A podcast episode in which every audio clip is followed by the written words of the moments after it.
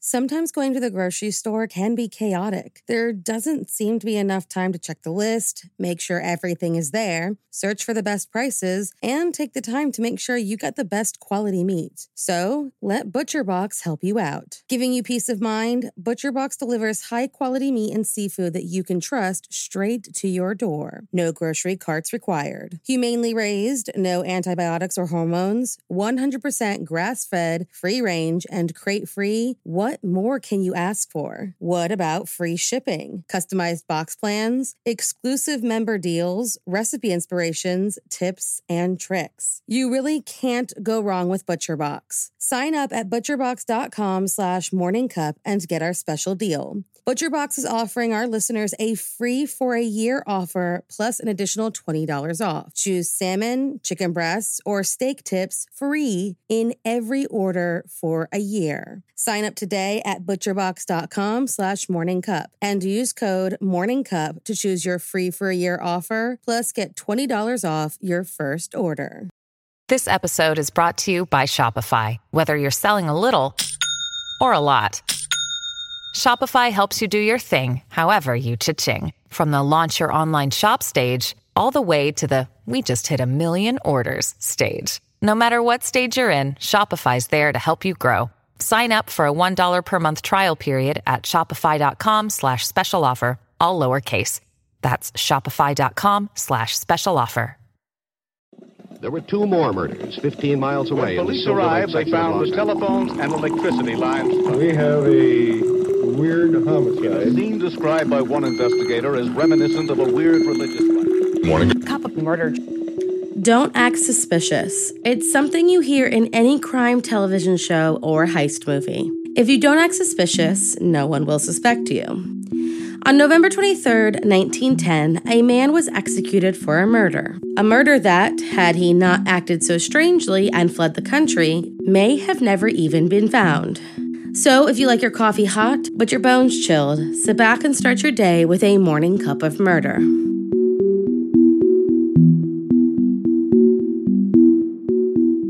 Hawley Harvey Crippen, or Dr. Crippen, as he would grow to be called, was born on September 11, 1862, in Coldwater, Michigan. He was a good student and quickly worked his way through school and graduated from the Cleveland Homeopathic Medical College in 1884, intent on becoming a homeopath. After the death of his first wife and leaving his two year old son with his parents in California, Holly moved to New York and began his own practice.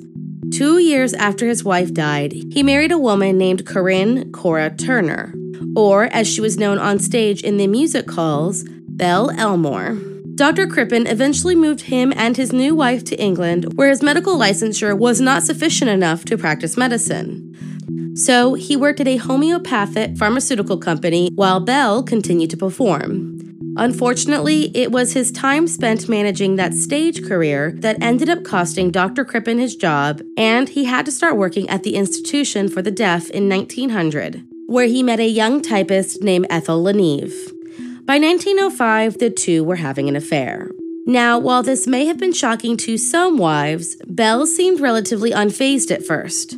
She was known to have her own affairs, and after moving to Holloway, London, and taking in lodgers for some extra income, she began an affair with, with one of the men who moved in as retaliation. Dr. Crippen then retaliated by making Ethel less of a casual fling and taking her in as his full time mistress in 1908. Everything seemed to be going fine until the Crippens hosted a party at their home on January 31st, 1910, after which Cora Henrietta Crippen was mysteriously missing. When asked where she was, Dr. Crippen said that she had upped and left him, returning to the United States. Then that story evolved slightly to add that, while in California, she died and was cremated abroad. What should have been an extremely tragic moment in his life was made a happy one when he moved Ethel Le Neve into his bed and gifted her all of Cora's old clothes and jewelry. Eventually, Cora's friends grew weary of the doctor's stories, and one of them, a strong woman named Kate Williams, finally notified the police of their suspicions. No one took it seriously, though, until a personal friend of the Scotland Yard superintendent asked for help. He and his wife, a fellow entertainer, knew something was amiss with her disappearance. Investigators arrived at the Crippen home and began searching for any indication that Cora had not gone off to the United States and that something much more nefarious had happened. Unfortunately, they came up empty. And an interview with Dr. Crippen only made matters more confusing.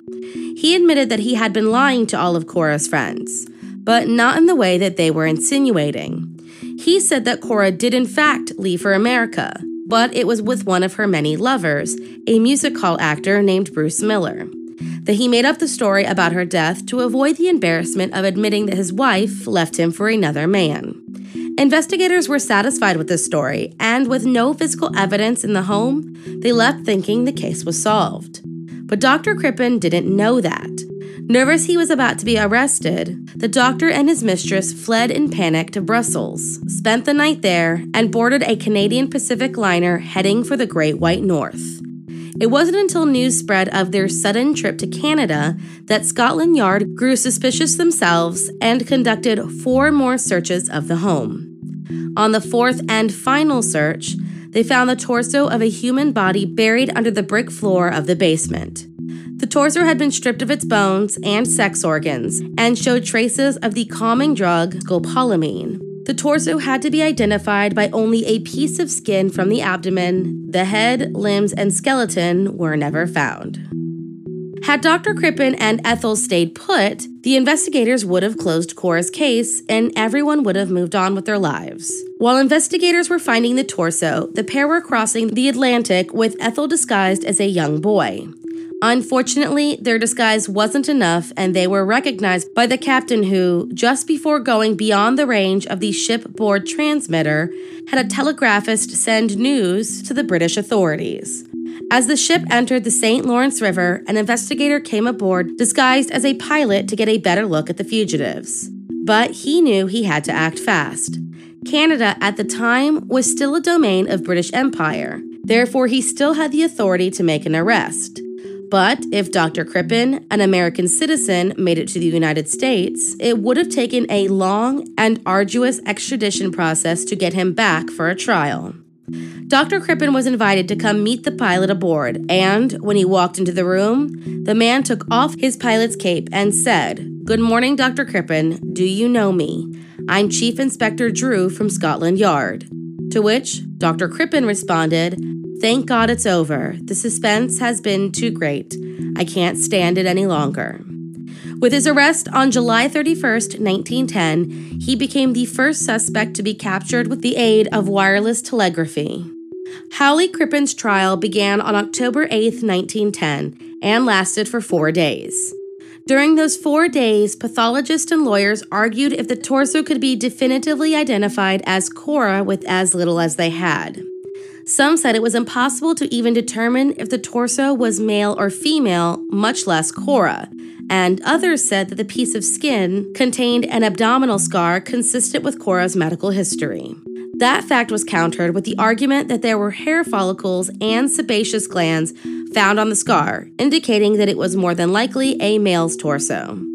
Another piece of striking evidence was the piece of cloth wrapped around the body part. It was a pajama jacket with a tag inside that could be led to a manufacturer. They confirmed that the clothing was made in late 1908, meaning the body had to be placed in the basement after, making it more likely that it was Cora's body and not some leftover piece from a past resident of the home, like the defense was arguing. During the four days of argument, Dr. Crippen showed no remorse for the death of his wife. He instead was extremely concerned that his lover's reputation would not survive the trial. Finally, after 27 minutes of deliberation, the jury found Dr. Crippen guilty and sentenced him to death. Ethel was charged only with being an accessory after the fact and was later acquitted. Dr. Hawley Crippen was put to death on November 23, 1910, and at his request, Ethel's photo was placed in the coffin as he was buried. With his death went any answers as to the motive of the murder, leaving people to speculate over the years. Some say he was dosing Cora with a depressant or an aphrodisiac and accidentally overdosed her, panicked, and disposed of her body. Others speculate that he murdered her because she gave him syphilis that she contracted from one of her lovers. But something many agree on is that Dr. Crippen was a smart man. And smart men don't murder their wives and leave their torsos in a place that could be found so easily, especially since the rest of her body was never located. Maybe this body wasn't Cora's after all, but that of a patient in his care. That maybe Cora did flee to the United States and lived out the rest of her life letting everyone believe that her husband killed her. There were enough questions that in 2007, a forensic scientist at Michigan State University did some testing and said that the DNA evidence showed that the remains found beneath the cellar floor were not that of Cora Crippen, using DNA from one of her living relatives. That the flesh sample came from a male, not a female. Not just that, but the scar that seemed to prove Dr. Crippen's guilt was incorrectly identified. Though these findings seem to prove the case was improperly handled, many think this new scientific evidence is false. That it is a very new technique done only by this team and with a centuries old slide, making the findings extremely one sided. Another researcher says that New Scotland Yard has blonde hair found in curlers at the scene of the crime, and that these curlers are even preserved in a museum. But Scotland Yard said they would only test the hair for a fee, which in turn was rejected by the investigators as over the top. This strange resistance has caused some to speculate that police planted the body parts and pajama top at the scene to incriminate Dr. Crippen and put an end to the very public case. So, did Dr. Crippen really murder his wife? Or did his strange behavior just make him look like the guiltiest man in the room? Thank you for joining me in my morning cup of murder. Please join me again tomorrow to hear what terrible thing happened on November 24th. Don't forget to rate and subscribe and let me know how you like it. If you want to help support the podcast, there's always Patreon or just sharing it with your true crime obsessed friends. And remember, stay safe.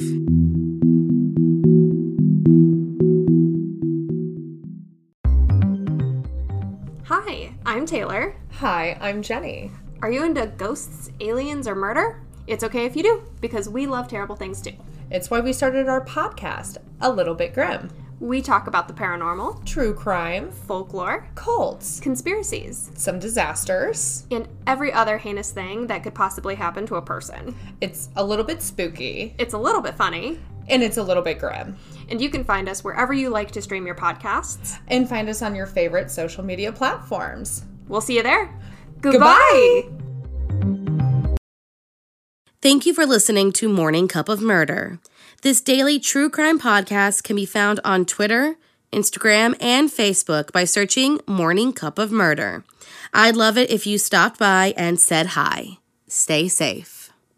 Our kids have said to us since we moved to Minnesota, we are far more active than we've ever been anywhere else we've ever lived. Moving to Minnesota opened up a lot of doors for us. just this overall sense of community of values that you know minnesotans have It's a real accepting, loving community, especially with two young kids. See what makes Minnesota the star of the North. New residents share why they love calling it home at exploreminnesota.com slash live. Our kids have said to us since we moved to Minnesota, we are far more active than we've ever been anywhere else we've ever lived. Moving to Minnesota opened up a lot of doors for us. just this overall sense of community of values that you know minnesotans have It's a real accepting, loving community, especially with two young kids. See what makes Minnesota the star of the North. New residents share why they love calling it home at exploreminnesota.com/live.